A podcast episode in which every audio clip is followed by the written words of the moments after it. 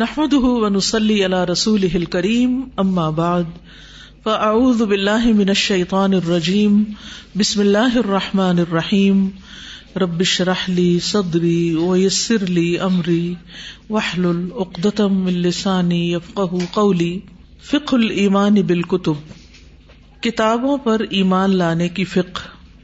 قال اللہ تعالی، اللہ تعالی کا فرمان ہے، اللہ لا الہ الا هو الحی القیوم، اللہ نہیں کوئی الہ مگر وہی زندہ ہے، قائم رکھنے والا ہے۔ نزل علیک الکتاب بالحق، جس نے آپ پر کتاب حق کے ساتھ نازل کی، مصدقا لما بین یدی، جو تصدیق کرنے والی ہے ان کتابوں کی جو اس سے آگے ہیں، اس سے پہلے ہیں۔ وانزل التوراۃ والانجیل، اور اس نے تورات اور انجیل بھی اتاری، من قبل، اس سے پہلے، یعنی قرآن سے پہلے، ہدل للناس، جو لوگوں کے لیے ہدایت ہے، وانزل الفرقان، اور اس نے فرقان بھی اتارا۔ اللہ لا الہ الا هو الحی القیوم نزل عليك الكتاب بالحق مصدقا لما بين يديه وأنزل التوراة والإنجيل من قبل هدى للناس وأنزل الفرقان۔ یہاں واضح طور پر یہ بات کی گئی ہے کہ اللہ سبحانہ وتعالی نے قرآن مجید نازل کیا اور اس سے پہلے تورات اور انجیل بھی اتاری۔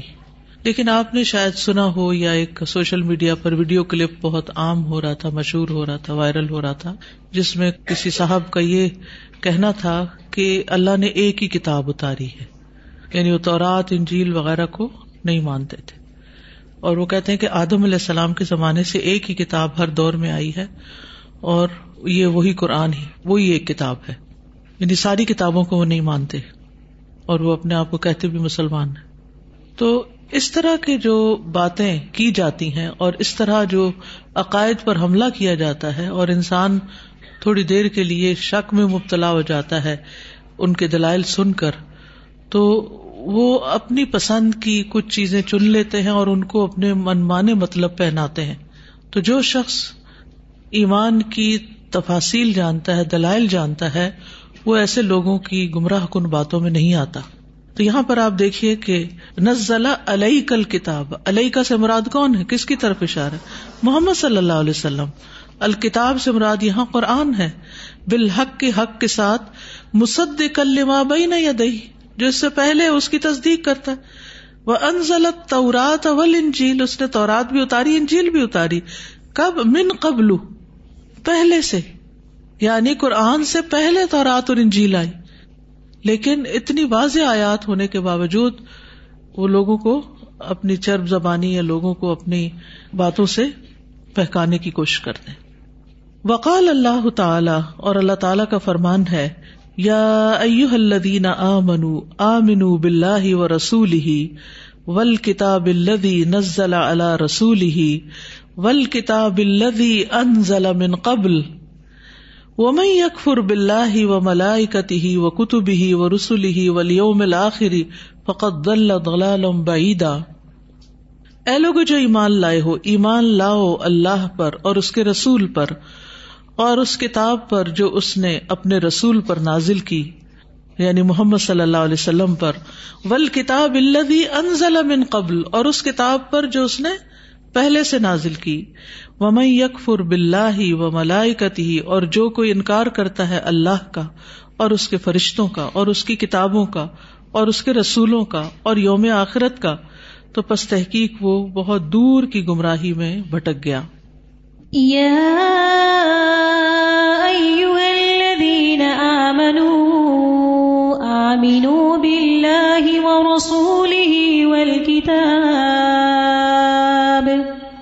وَالْكِتَابِ الَّذِي نَزَّلَ عَلَى رَسُولِهِ وَالْكِتَابِ الَّذِي أَنزَلَ مِن قَبْلُ وَمَن يَكْفُرْ بِاللَّهِ وَمَلَائِكَتِهِ وَكُتُبِهِ وَرُسُلِهِ وَالْيَوْمِ الآخر فقد ضل ضلالا بعیدا.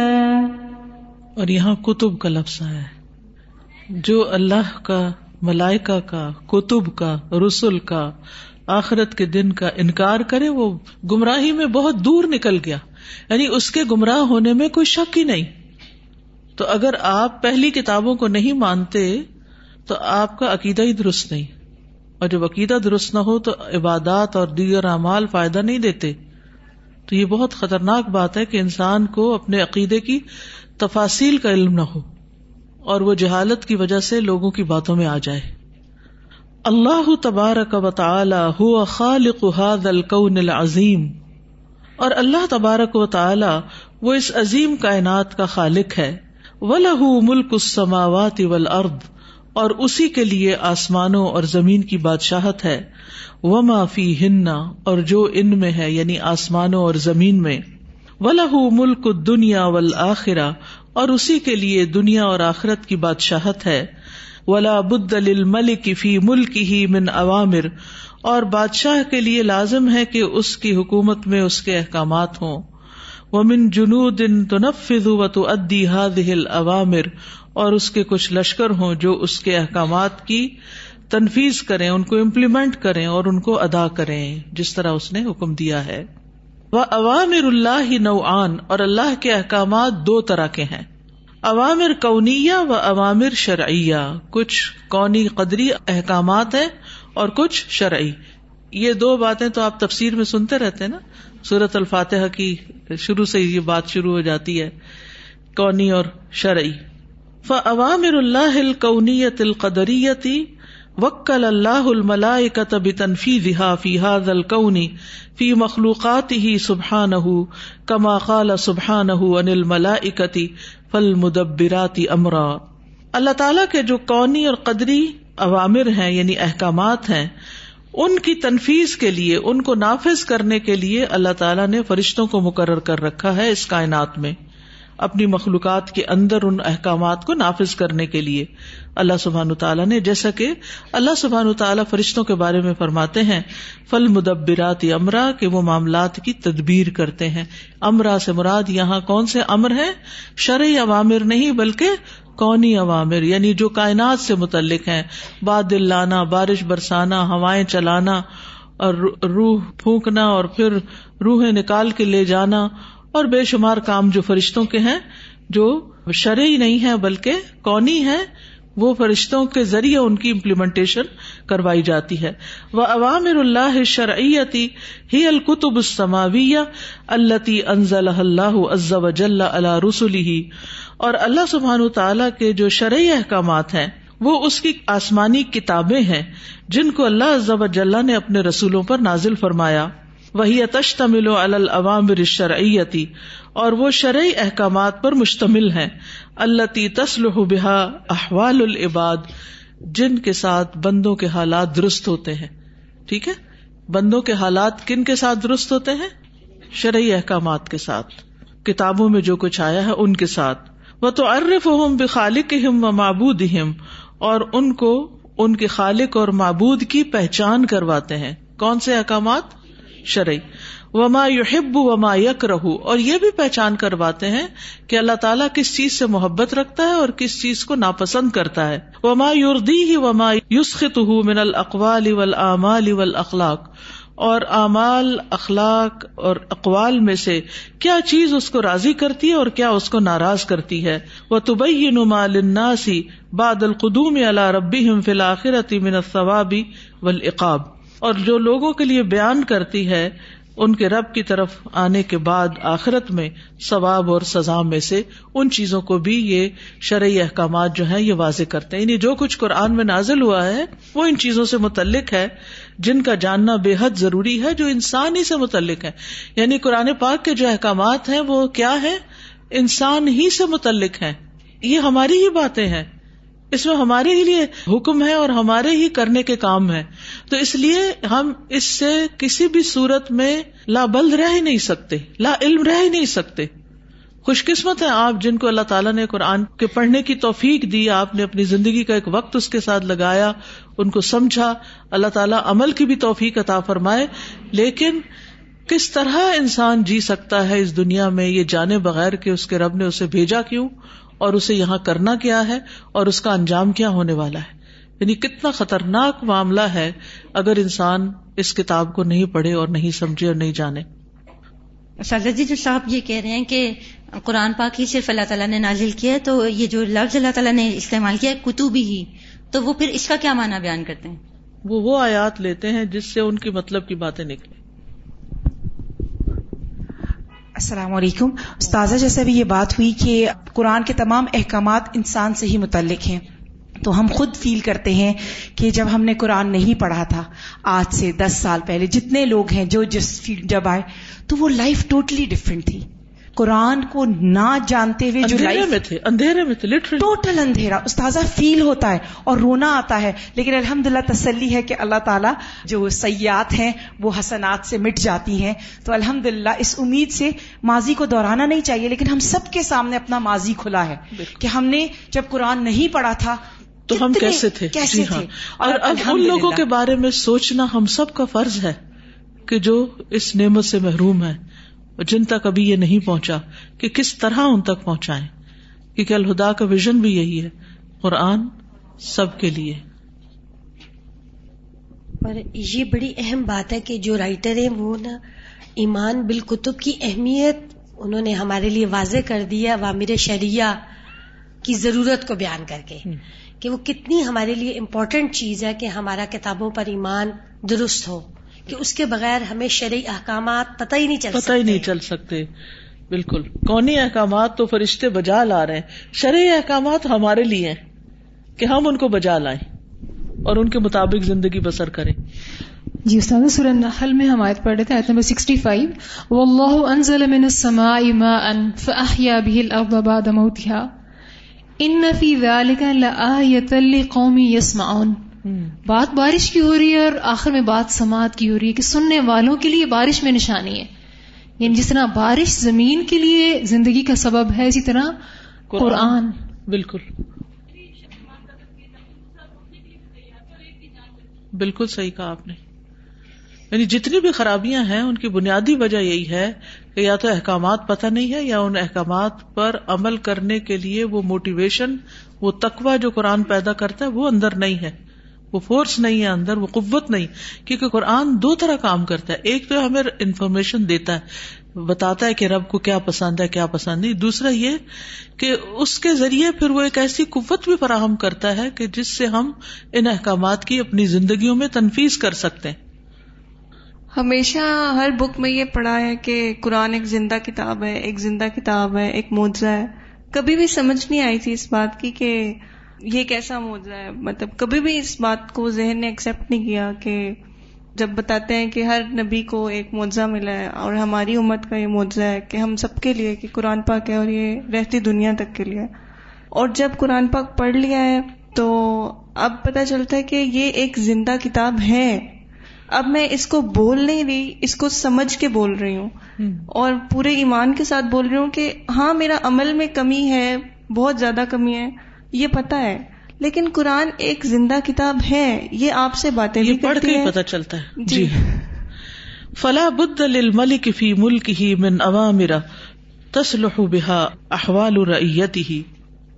فلا بد للملک، لازم ہے بادشاہ کے لیے، فی ملک ہی اس کی حکومت میں، من اوامر ایسے احکامات کا ہونا، تصلح بہا کہ درست ہوں جن کے ذریعے، احوال رعیت ہی اس کی رعیت کے حالات.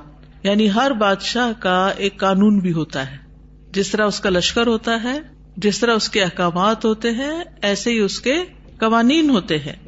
من حث و تحریص و نہی و تحذیر و ترغیب و ترہیب، جس میں ابھارا بھی جاتا ہے، ہرس دلائی جاتی ہے، روکا جاتا ہے، منع کیا جاتا ہے، خبردار کیا جاتا ہے، رغبت دلائی جاتی ہے اور ڈرایا جاتا ہے.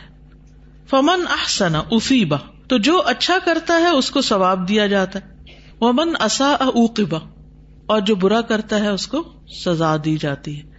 جو قانون کی پابندی کرتا ہے اس کے لیے اچھا انجام ہے، اور جو نہیں کرتا اس کے لیے پھر سزا ہے. ولا بد للملک من سفراء، اور بادشاہ کے کچھ سفیر بھی ہوتے ہیں، امبیسڈرز بھی ہوتے ہیں، بینہ و بین خلقہ، اس کے درمیان اور اس کی مخلوق کے درمیان، یعنی اس کی جو عوام ہوتی ہے، جو اس کی رعایا ہوتی ہے، اس تک اس کے پیغامات لے جانے کے لیے بیچ میں امبیسڈرز ہوتے ہیں. وہم الرسل، اور وہ رسول ہیں، الذین یستقیمون علی اوامر اللہ، جو اللہ تعالیٰ کے احکامات پر قائم رہتے ہیں، ویطیعونہ تمام الطاعة، اور اس کی پوری پوری اطاعت کرتے ہیں، ویبینون للناس ما نزل الیہم من ربہم، اور وہ لوگوں کے لیے بیان کرتے ہیں جو ان کی طرف ان کے رب کی طرف سے اتارا گیا ہے، من اوامر و احکام، اوامر اور احکامات میں سے، وَيَحْكُمُونَ بَيْنَ النَّاسِ بِالْعَدْلِ وَالْحَقِّ فِي الدُّنْيَا، اور وہ لوگوں کے درمیان عدل اور انصاف کے ساتھ دنیا میں فیصلے کرتے ہیں، وَيُنَفِّذُونَ أَوَامِرَهُ فِي خَلْقِهِ، اور اس کی مخلوق میں اس کے احکامات کو نافذ کرتے ہیں، وَيُبَلِّغُونَ شَرْعَهُ، اور اس کی شریعت کو پہنچاتے ہیں، اس کی تبلیغ کرتے ہیں. ٹھیک ہے، تو جس طرح بادشاہ کے سفیر ہوتے ہیں، وہ اس قوم کی باتیں دیگر اقوام کو جا کے پہنچاتے ہیں، یا یہ کہ بیچ میں ایسے لوگ ہوتے ہیں جو بادشاہ کے احکامات کو لوگوں تک پہنچاتے ہیں، تو ایسے ہی اللہ سبحانہ وتعالیٰ کے بھی امبیسڈرز ہیں، رسول ہیں، جو اللہ تعالیٰ کے احکامات کو اس کے بندوں تک پہنچاتے ہیں.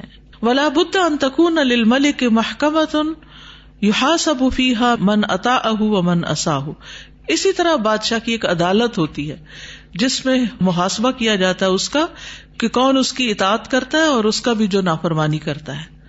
فَيَجْزِي عَلَى الْخَيْرِ خَيْرًا، تو اچھا کرنے والے کو اچھا بدلہ دیتا ہے، وَيَجْزِي عَلَى الشَّرِّ مَا يَسْتَحِقُّهُ مِنَ الْعُقُوبَةِ، اور برا کرنے والے کو جس سزا کا وہ مستحق ہوتا ہے وہ سزا دیتا ہے، وَذَلِكَ يَوْمُ الْقِيَامَةِ، اور یہ قیامت کے دن ہوگا.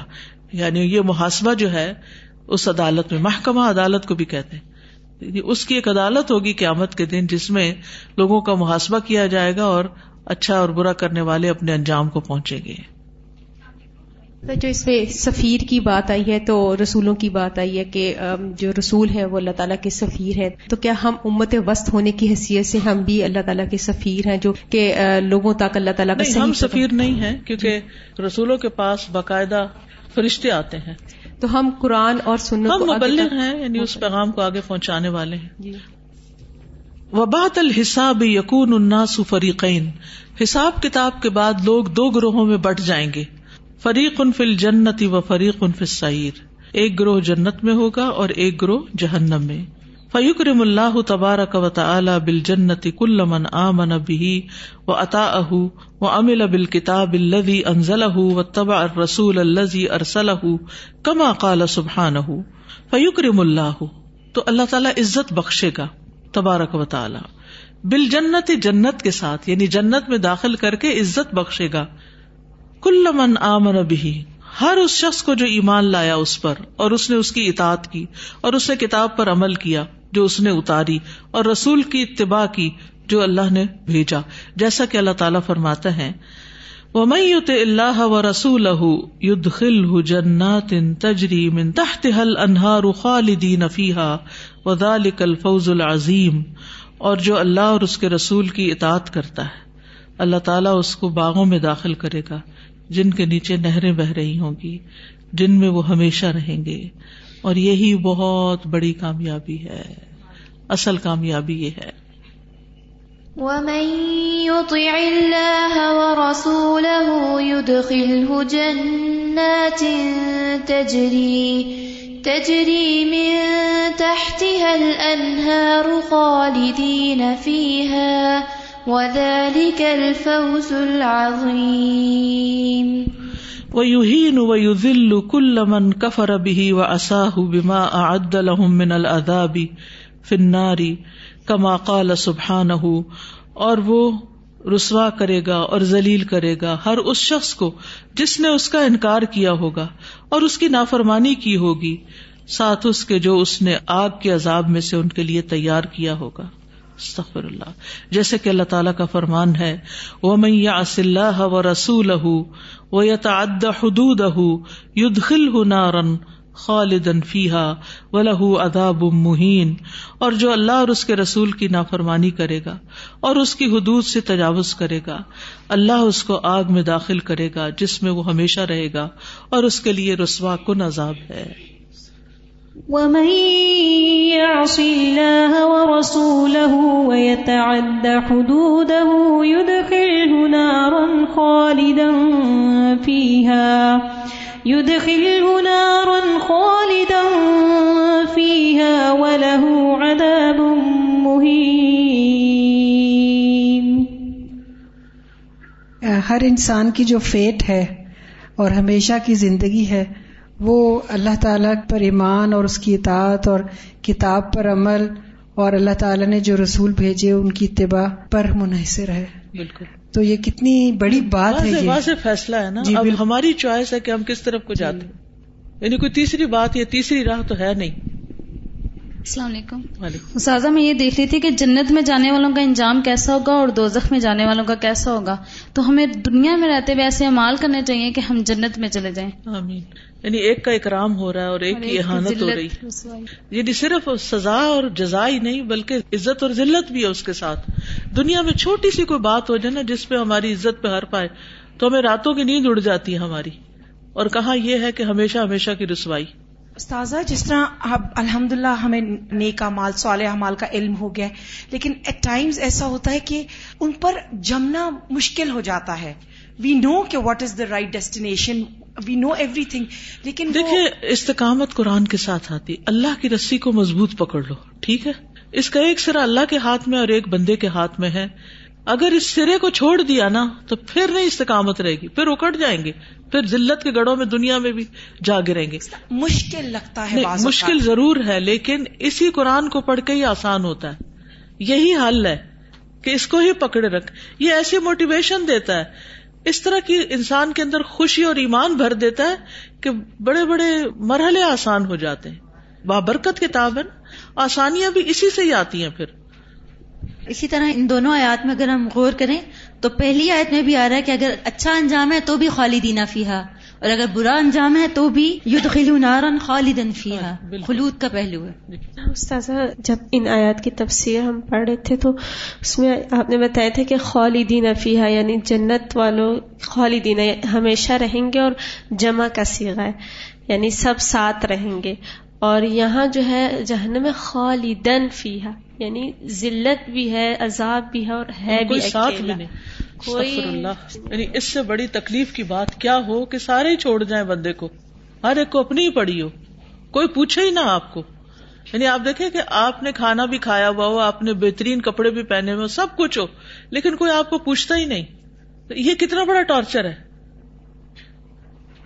جہنم کا اس کو لوگ پکاریں گے جہنمی، اور وہ چالیس سال تک بات ہی نہیں سنے گا۔ جی، اور اللہ سبحانہ و تعالیٰ فرمائیں گے قال اخسؤوا فیہا ولا تکلمون، اسی میں ذلیل ہو کے پڑے رہو، مجھ سے بات بھی نہ کرو۔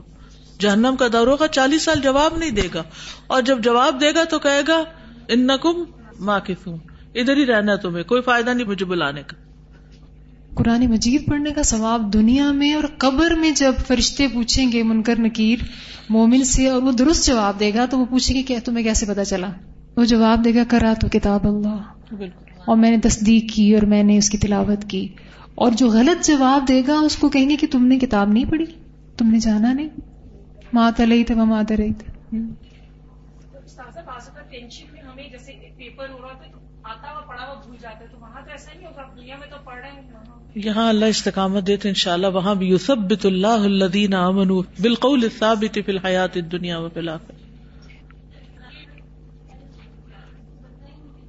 بہت سارے لوگوں کا یہ حال ہے ہمارے ملک میں کہ جن کے نہ ماں باپ کو پتا ہے، ما انذر آباؤہم فہم غافلون، غفلت کی زندگی بسر کر رہے ہیں۔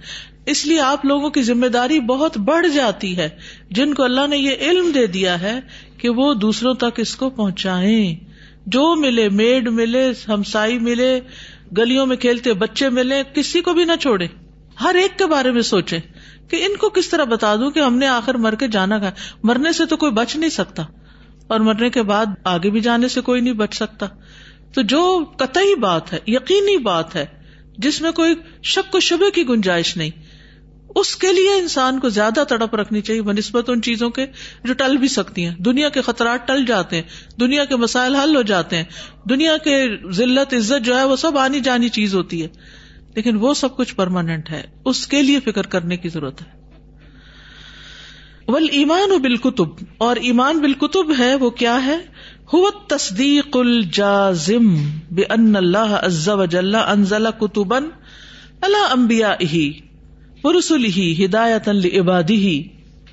پکا یقین, پکی تصدیق اس بات کی کہ اللہ عز وجل نے اپنے انبیاء اور رسولوں پر کتابیں اتاری جو اس کے بندوں کے لیے ہدایت کا ذریعہ تھیں. وہی من کلام اللہ حقیقتاً, اور یہ حقیقت میں اللہ کے کلام میں سے ہے. وَأَنَّمَا تَضَمَّنَتْهُ حَقٌّ لَا رَيْبَ فِيهِ, اور جس چیز پر یہ مشتمل ہے وہ سچ ہے جس میں کوئی شک ہی نہیں. مِنْهَا مَا سَمَّى اللَّهُ فِي كِتَابِهِ, ان میں سے کچھ ایسے ہیں جن کو اللہ نے اپنی کتاب میں جن کا نام لیا ہے. وَمِنْهَا مَا لَا يَعْلَمُ أَسْمَاءَهَا وَعَدَدَهَا إِلَّا اللَّهُ وَحْدَهُ لَا شَرِيكَ لَهُ, اور ان میں سے کچھ کتابیں ایسی ہیں جن کا نام اور جن کی تعداد سوائے اللہ کے کسی کو نہیں پتا, وحدہ لا شریک کے. وقد بین اللہ عز وجل فی القرآن انہ انزل الکتب الآتیہ, اور اللہ تعالیٰ نے قرآن مجید میں بیان کر دیا کہ اس نے مدرجہ ذیل کتابیں نازل کی. نمبر ایک صحف ابراہیم صلی اللہ علیہ وسلم, ابراہیم علیہ السلام کے صحیفے. نمبر دو التورات, وہو الکتاب الذی انزلہ اللہ علی موسیٰ صلی اللہ علیہ وسلم, تورات وہ کتاب جسے اللہ نے موسیٰ علیہ السلام پر اتارا. الزبور, وہو الکتاب الذی انزلہ اللہ علی داود صلی اللہ علیہ وسلم, زبور وہ کتاب ہے جس کو اللہ تعالیٰ نے اپنے بندے داؤد علیہ السلام پر اتارا. الانجیل, وہو الکتاب الذی انزلہ اللہ علی عیسیٰ صلی اللہ علیہ وسلم. دیگر پیغمبروں کے نام کے ساتھ بھی صلی اللہ علیہ وسلم لکھا جا سکتا ہے, ٹھیک ہے, لیکن مشہور یہی ہے کہ صرف نبی صلی اللہ علیہ وسلم کے ساتھ لکھا جاتا ہے. انجیل وہ کتاب ہے جو اللہ تعالیٰ نے عیسیٰ علیہ السلام پر اتاری. القرآن, وہو الکتاب الذی انزلہ اللہ علی محمد صلی اللہ علیہ وسلم للناس کافۃً, قرآن وہ کتاب ہے جو اللہ نے محمد صلی اللہ علیہ وسلم پر نازل کی سارے انسانوں کے لیے. وہو آخر الکتب السماویۃ للبشر, آخری آسمانی کتاب ہے انسانوں کی طرف. فنؤمن بأن اللہ عز وجل انزل الکتب السابقۃ لہدایت عبادہ, تو ہم ایمان رکھتے ہیں کہ اللہ عز و جل نے پچھلی کتابیں اپنے بندوں کی ہدایت کے لیے نازل کی تھیں. وہی شریعت اللہ و دینہ فی اوقاتہا, اور وہ اللہ کی شریعت تھی اور اس کا دین اس زمانے میں, اپنے اوقات میں, اپنے زمانے میں. ونصدق ما صح من اخبارہا کا اخبار القرآن, اور اس میں جو صحیح چیزیں ہیں ان کی ہم اسی طرح تصدیق کرتے ہیں جیسے قرآن کی ہوتی ہے. وَأَخْبَارُ مَا لَمْ يُبَدَّلْ أَوْ يُحَرَّفْ مِنَ الْكُتُبِ السَّابِقَةِ, اور خبریں جو نہیں بدلی یا سابق کتب میں سے جن کی تحریف نہیں ہوئی ان پر بھی ہم ایسا ہی ایمان رکھتے ہیں. تو یہ ہمارا ایمان ہے. وَنَعْمَلُ بِأَحْكَامٍ مَا لَمْ يَنْسُخْ مِنْهَا, اور ہم عمل کرتے ہیں ان احکام پر جو ان میں سے منسوخ نہیں ہوئے. مع الرضا والتسلیم, راضی ہو کر, سر تسلیم خم کر کے. ونؤمن بما لم نعلم اسمہ من الکتب السماویۃ اجمالا, اور ہم ایمان رکھتے ہیں جن کے نام ہمیں نہیں پتا آسمانی کتب میں سے اجمالی طور پر, ٹھیک ہے. دیکھیں دو طرح کی کتابیں, ایک وہ جن کا نام ہی نہیں ہمیں پتا, اپنے اپنے وقت میں بندوں کی ہدایت کے لیے چیزیں آئیں, ہمیں قرآن میں نہیں بتایا کہ ہمیں نہیں پتا وہ کون سی, تو ہم ان پر بھی ایمان رکھتے. اسی لیے قرآن شروع ہی ہوتا ہے تو والذین یؤمنون بما انزل الیک وما انزل من قبلک, ما انزل من قبل, جو بھی اتارا گیا ان سب کو ہم مانتے ہیں. یہ ایمان کیا ہے؟ اجمالی ایمان ہے کہ آن دا ہول ہم ان سب کے اوپر ایمان رکھتے ہیں. تفصیلی ایمان کس پر ہے؟ جس میں دو درجے ہیں, ایک ہے سابقہ کتب کے جن کے نام لیے گئے, اور ایک ہے پھر قرآن.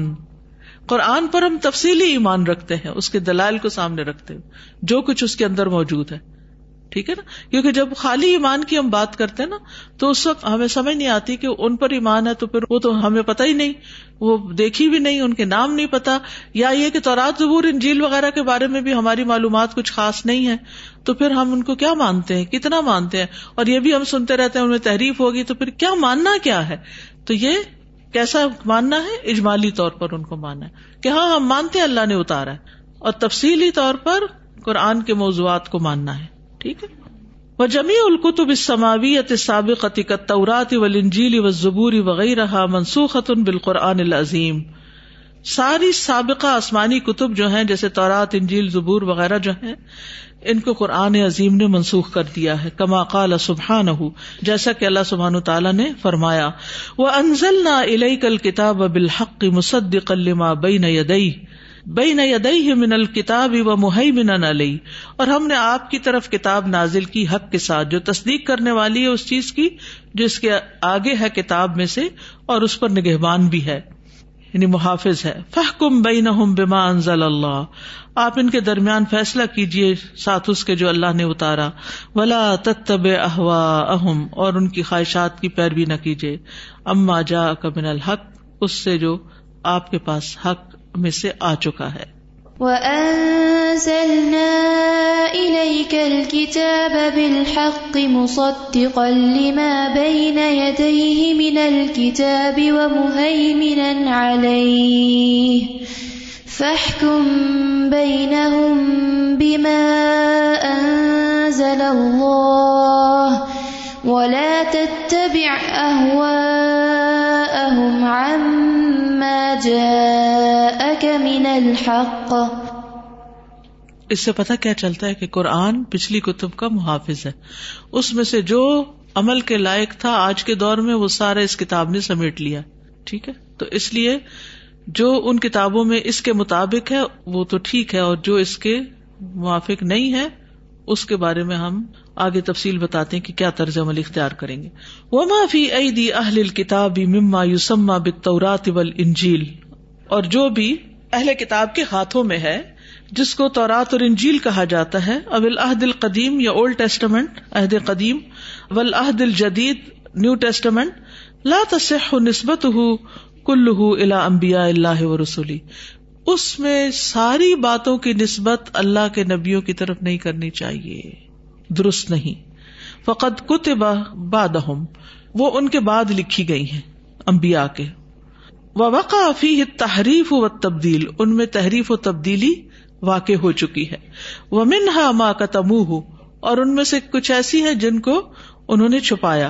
وَمِنْهَا مَا افْتَرَوْهُ، اور ان میں سے کچھ ایسی ہیں جن کو انہوں نے گھڑ لیا. كَقَوْلِ الْيَهُودِ عُزَيْرٌ ابْنُ اللَّهِ، جیسے یہود کا کہنا کہ عزیر اللہ کے بیٹے ہیں. وَقَوْلُ النَّصَارَى الْمَسِيحُ ابْنُ اللَّهِ، اور نصارا کا کہنا کہ مسیح اللہ کے بیٹے. وَاتِّهَامُ الْأَنْبِيَاءِ بِمَا لَا يَلِيقُ بِمَقَامِهِمْ، اور انبیاء کو ایسے ایسے الزامات کے ساتھ متہم کرنا جو ان کی شان کے خلاف ہیں. یعنی بعض اوقات تورات انجیل وغیرہ میں ایسی چیزیں ملتی ہیں کہ جن کو پڑھ کے شرم آ جاتی کہ کوئی اپنے ماں باپ کے بارے میں بھی ایسی باتیں نہ کرے جو انہوں نے پیغمبروں کے بارے میں کی ہوئی ہیں. ووصف الخالق بما لا یلیق بجلالہ، اور خالق کا بھی ایسا وصف بیان کر دیا کہ جو اس کی شان کے لائق نہیں. ونحو ذالک وغیرہ وغیرہ. فیجب رد ذالک کلہ، تو ان سب چیزوں کا رد لازم ہے. وعدم الایمانی، اور ان پر ایمان نہ رکھنا، الا بما جاء فی القرآن والسنۃ تصدیقہ، مگر جو قرآن و سنت میں اس کی تصدیق آئی ہے. سمجھ آ گئی بات کہ پچھلی کتابوں کی اور قرآن کی جو باہمی تعلق ہے یا ان کی نسبت ہے وہ کیا ہے، یعنی کہاں سٹینڈ کرتا ہے قرآن پچھلی کتابوں کے مقابلے میں. قرآن اگلے پچھلے سارے علوم کو سمیٹے ہوئے ہے، یعنی کوئی چیز جو بندوں کے فائدے کی تھی یا بندوں کی ہدایت اور ضرورت کی تھی وہ چھٹی نہیں اس میں. یعنی آپ دیکھیے کہ ان کی کتابوں میں نبی صلی اللہ علیہ وسلم کا بھی ذکر موجود ہے، لیکن اب وہ نہیں ہے، مٹا دیا ہے، چھپا دیا ہے. تو یہ ہے تحریف. سب کو مانتے ہیں، پچھلوں کو مانتے ہیں. یہود جو ہیں وہ عیسیٰ علیہ السلام کو اور محمد صلی اللہ علیہ وسلم کو نہیں مانتے. نصارہ جو ہیں وہ موسیٰ علیہ السلام اور باقی سب کو مانتے ہیں، صرف محمد صلی اللہ علیہ وسلم کو نہیں مانتے. مسلمان ایسے ہیں جو سبھی کو مانتے ہیں، اور ہمیں اس کا حکم بھی دیا گیا کہ ہم مانیں. ٹھیک ہے. پچھلی کتابوں میں جو انہوں نے تحریف و تبدیل کیا، قرآن نے اس میں سے جو ضروری تھا اس کو محفوظ کر دیا. بالکل ہم کتنے آنرڈ ہیں کہ قرآن میں کوئی تبدیلی کر ہی نہیں سکتا. اللہ تعالیٰ نے اس کی حفاظت کا ذمہ خود لے لیا ہے. استاذہ اس میں یہ بات پتہ چلتی ہے جیسے ایک عمومی رویہ پایا جاتا ہے کہ جو دوسری اقوام ہیں یا ہمارا بھی خود بھی کہ ہمیں ہر چیز میں جدت چاہیے ہوتی ہے، ہم چاہتے ہیں کہ ہر چیز نئی ہو، اور جیسے بکس ہر تھوڑے عرصے بعد نیو ایڈیشنز کے ساتھ آ رہی ہوتی ہیں، تو قرآن بھی تو پچھلی بکس کا ہی ایک نیو ایڈیشن ہے، تو پھر وہ اس پہ کیوں نہیں مان لاتے؟ یعنی وہ بھی وہی بکس تھی لیکن ان کا ایک نیو ایڈیشن ہے، جدت ہے اس میں. جی السلام علیکم.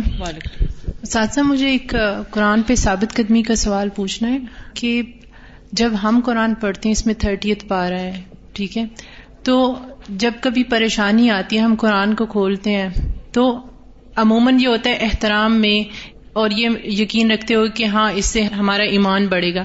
ہمیں ایک ہی میننگ ملتا ہے. صحابہ کرام سورہ پڑھتے تھے اور انہیں بہت سال لگ جاتے تھے. تو میں آپ سے پوچھنا چاہتی ہوں، آپ کافی سالوں سے قرآن پڑھاتے ہیں اور بہت ریفریش ہو کے پڑھاتے ہیں اور ہر دفعہ اسے انجوائے کرتے ہیں، تو کیا اسٹریٹجی یوز کی جائے کہ آپ ہر دفعہ جب قرآن پڑھو تو آپ کا سوچنے کا اینگل ایک ڈفرینٹ طرح سے ہو؟ اصل میں انسان کی سوچ وہی ہوتی ہے جس کی کمپنی میں وہ رہتا ہے. اگر آپ علماء کی کمپنی میں رہیں گے تو آپ کی سوچ جو ہے وہ گرو کرے گی، ٹھیک ہے. تو اس کے لیے میں ریکمینڈ کروں گی کہ جو لوگ قرآن مجید پڑھ چکے ہیں وہ القرآن تدبر و عمل کا کورس ضرور کریں. یہ تیسواں پارہ ہے، انتیسواں بھی الحمدللہ میں نے کمپلیٹ کر لیا ہے، اور اب انشاءاللہ اٹھائیسواں فیبرری کے فرسٹ ویک میں انشاءاللہ شروع ہو جائے گا انشاءاللہ تعالی. اس کے اندر آپ دیکھیں گے کہ بہت ہی شاندار یہ تفسیر ہے جس میں سولہ مختلف تفاسیر سے جیمز نکال کے آیات کے ساتھ جہاں جہاں ضروری تھا وہ انہوں نے ساتھ لکھ دیے. یہ پورا قرآن ہے، ہم نے تو ایک ایک جز کر کے الگ کیا. یعنی سولہ تفاسیر میں سے جو بڑے مزے مزے کی کام کی تدبر کی گہرائی کی باتیں تھیں وہ انہوں نے اس میں ڈال دی ہیں.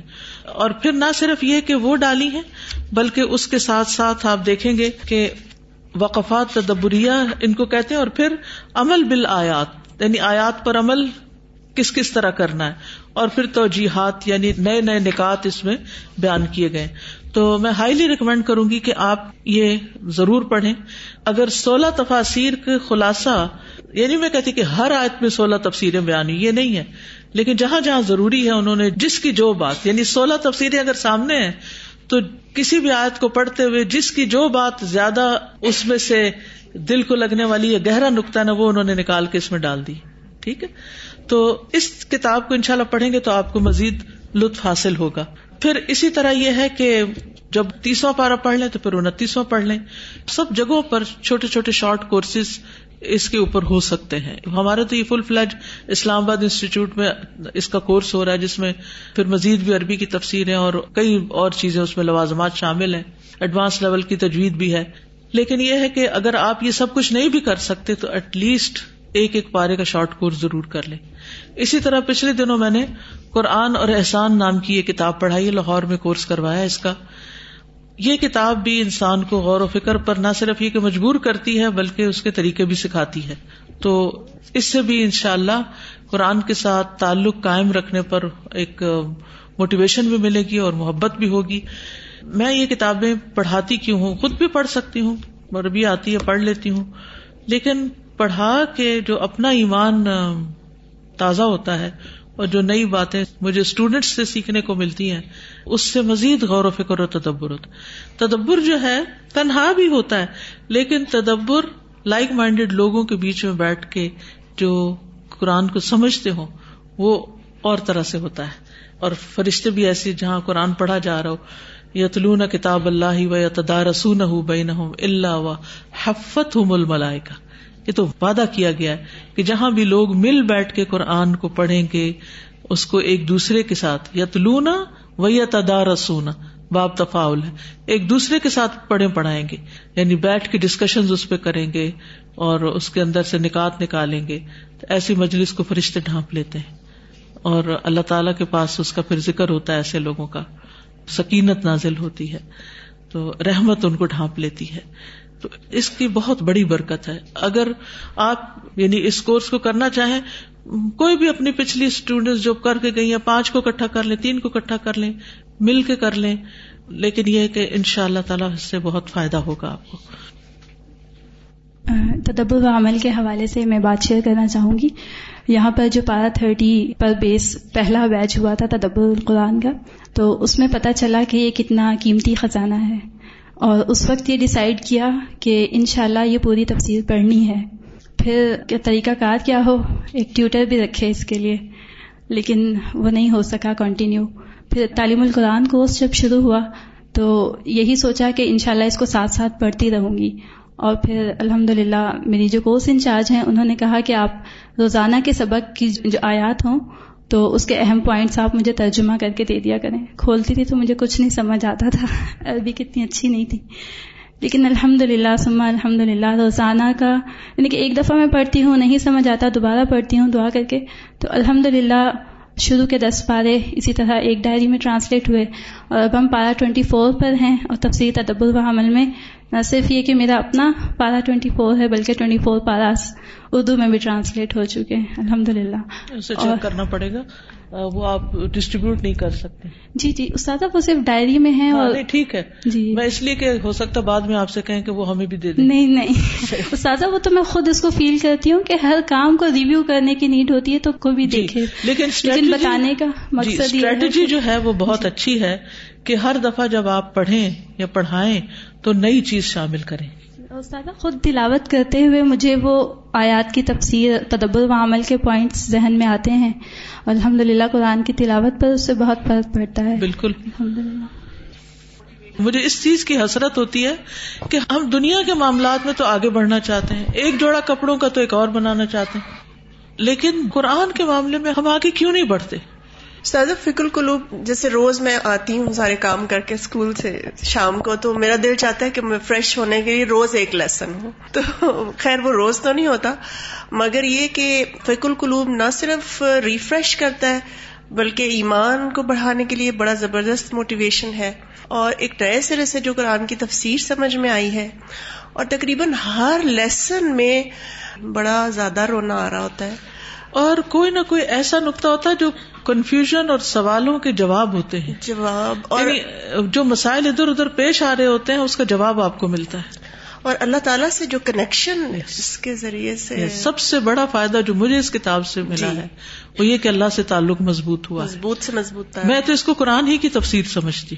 جی اب یہ اس کا ایک والیوم ہے، اس طرح کے چار والیوم ہیں، تو اللہ کے فضل سے اب یہ ایک کا جو آپ کے پاس اگر آپ نے کتاب خریدی ہوئی ہے تو اس کا آخری والیوم شروع ہو چکا ہے، اور پھر بہت سی پڑی ہوئی چیزیں دوبارہ دہرائی جاتی ہیں، بہت سے نئے نقطے سامنے آتے ہیں، اور ساتھ عربی امپروو ہوتی ہے. اگر عربی امپروو ہو جائے تو آپ عربی تفسیریں بھی پڑھنا شروع کر سکتے ہیں.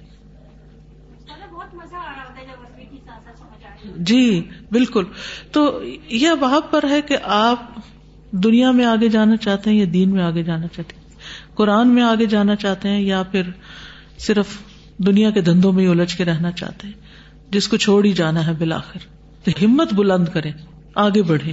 ٹھیک ہے، سوچ رہی تھی اللہ تعالیٰ کا کتنا بڑا انعام ہے خود آپ پہ بھی اور ہم پہ بھی، جو فکر القلوب آپ نے ہمیں پڑھائی اور ہم نے پڑھ لی، اور اگر ہم اس راستے کو چھوڑ چکے ہوتے تو یہ کتاب نہ پھر پڑھ سکتے، اور پھر کیسے ہم مجھے یعنی مجھے ایک تصور نہیں آتا کہ وہ کیسے ملتا جو اس سے ملا ہے. جی بالکل. تو الحمدللہ. السلام علیکم. وعلیکم السلام. استاذہ میں واکھنڈ سے آئی ہوں، کیسرا میرا نام ہے، اور میں نے آٹھ سال تجوید مسقط سے سیکھی ہے. تو استاذہ میں نے یہی سیکھا کہ جب میں نے اب تجوید کی کتاب پڑھا رہی ہوں تو عربی کی ایک کتاب ہے کہ حضرت محمد صلی اللہ علیہ وآلہ وسلم نے یہ کتاب اپنی امت تک منطوقاً و مکتوباً دونوں طریقے سے پہنچائی. یعنی یہ کتابوں کا ذکر ہو رہا تھا تو مجھے یہ یاد آ رہا تھا کہ منطوقاً یعنی اس کو ٹرانسفر اللہ تعالیٰ نے انسانوں کے ذریعے کروایا ہے، اور اب یہ انسان ہی اس کی ٹرانسفر کر رہے ہیں، یعنی پبلش تو ہو چکا، لیکن منطوقاً جو اس کا ساؤنڈ ٹرانسفر تھی اس کی بھی حفاظت پوری اسی طرح سے ہی ہو رہی ہے، اور یہ نسل در نسل ماؤتھ ٹو ماؤتھ، یعنی اس کی اللہ تعالیٰ نے ہر طرح سے حفاظت، اور انسان ہی اس کام کے لیے چنے گئے اور وہ کام کر رہے ہیں. الحمدللہ شکریہ.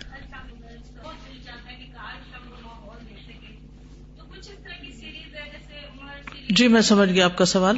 پہلی بات تو یہ کہ جن کو وہ حضرت موسیٰ بنا کے پیش کرتے ہیں یا اور اس طرح کے وہ وہ ہوتے نہیں ہیں.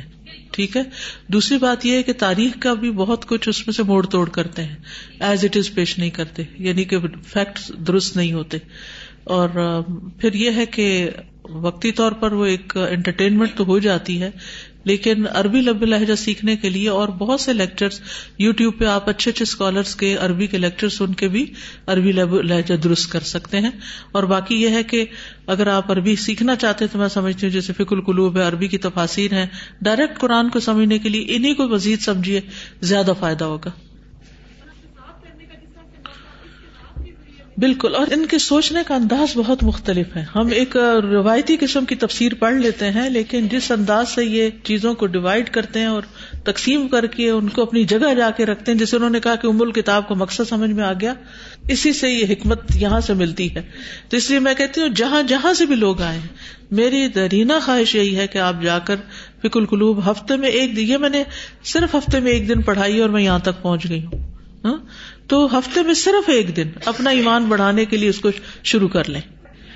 جس طرح میں سوچ رہی تھی کہ ایک بلڈنگ جب بنی بنتی ہے وہ پرانی ہو جاتی ہے جی, اور اس کو کچھ عرصے کے بعد مینٹیننس, ہاں بالکل, جیسے اس کو ہو گئی ہے اب جی, کلاس شروع کی ہے تو اس سے بہت فائدہ ہو رہا ہے ہمارے, خاص طور پر پرانی اسٹوڈینٹس کو بہت. الحمد للہ میں خود بہت انجوائے کر رہی ہوں تدبر سے پڑھانے کو, جو ابھی یعنی شروع دوبارہ سے سلسلہ کیا ہے.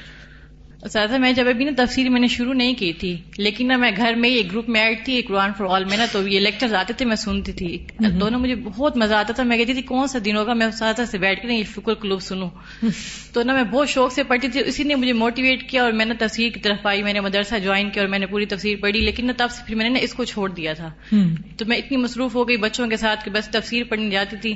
لیکن آج میں نے محسوس کیا کہ واقعی میں نے اچھا نہیں کیا, اس سے میری نا عقل بھی گرو کر رہی تھی, عربی کا نا فہم مجھے آ رہا تھا, لیکن جب سے میں نے اس کو چھوڑا ہے نا, میں صرف اس کو لے لیا, تو مجھے ایسا لگا کہ وہ جو عربی میں میری امپروومنٹ ہو رہی تھی نا وہ بھی نہیں آ رہی. چلو کوئی نہیں, الحمدللہ وہ بھی ایک رفع مند علم تھا, اب دوبارہ سے شروع کر دیجیے, ساتھ ساتھ شروع کریں گے انشاءاللہ. کتابیں موجود ہیں پہلے والیوم سے لے کے, ساری بھی لینا چاہیں یا جو والیوم بھی شروع کریں گے, جہاں سے بھی شروع کریں گے, یعنی اس سے کوئی فرق نہیں پڑتا کہ لیسن کہاں ہے, کیونکہ میں نے اپنے اوپر یہ باندھا ہوا ہے میں دنیا کے کسی بھی حصے میں اس کتاب کو پڑھانا ہے میں نے ساتھ, تو وہ دبئی میں ہوتی ہوں, یہاں ہوں, کینیڈا میں ہوں, کہیں بھی ہوں, میں اگلا لیسن وہاں شروع کر لیتی ہوں.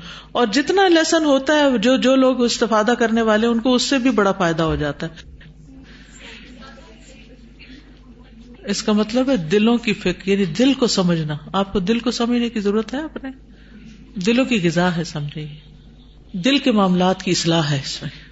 اللہ تعالیٰ ہم سب کو آخرت میں اکٹھا کرے, اپنے عرش کے سائے تلے جمع کرے, اور جنت الفردوس میں اپنے دیدار کے وقت. سبحانک اللہم و بحمدک, اشہد ان لا الہ الا انت, استغفرک و اتوب الیک. السلام علیکم و رحمۃ اللہ وبرکاتہ.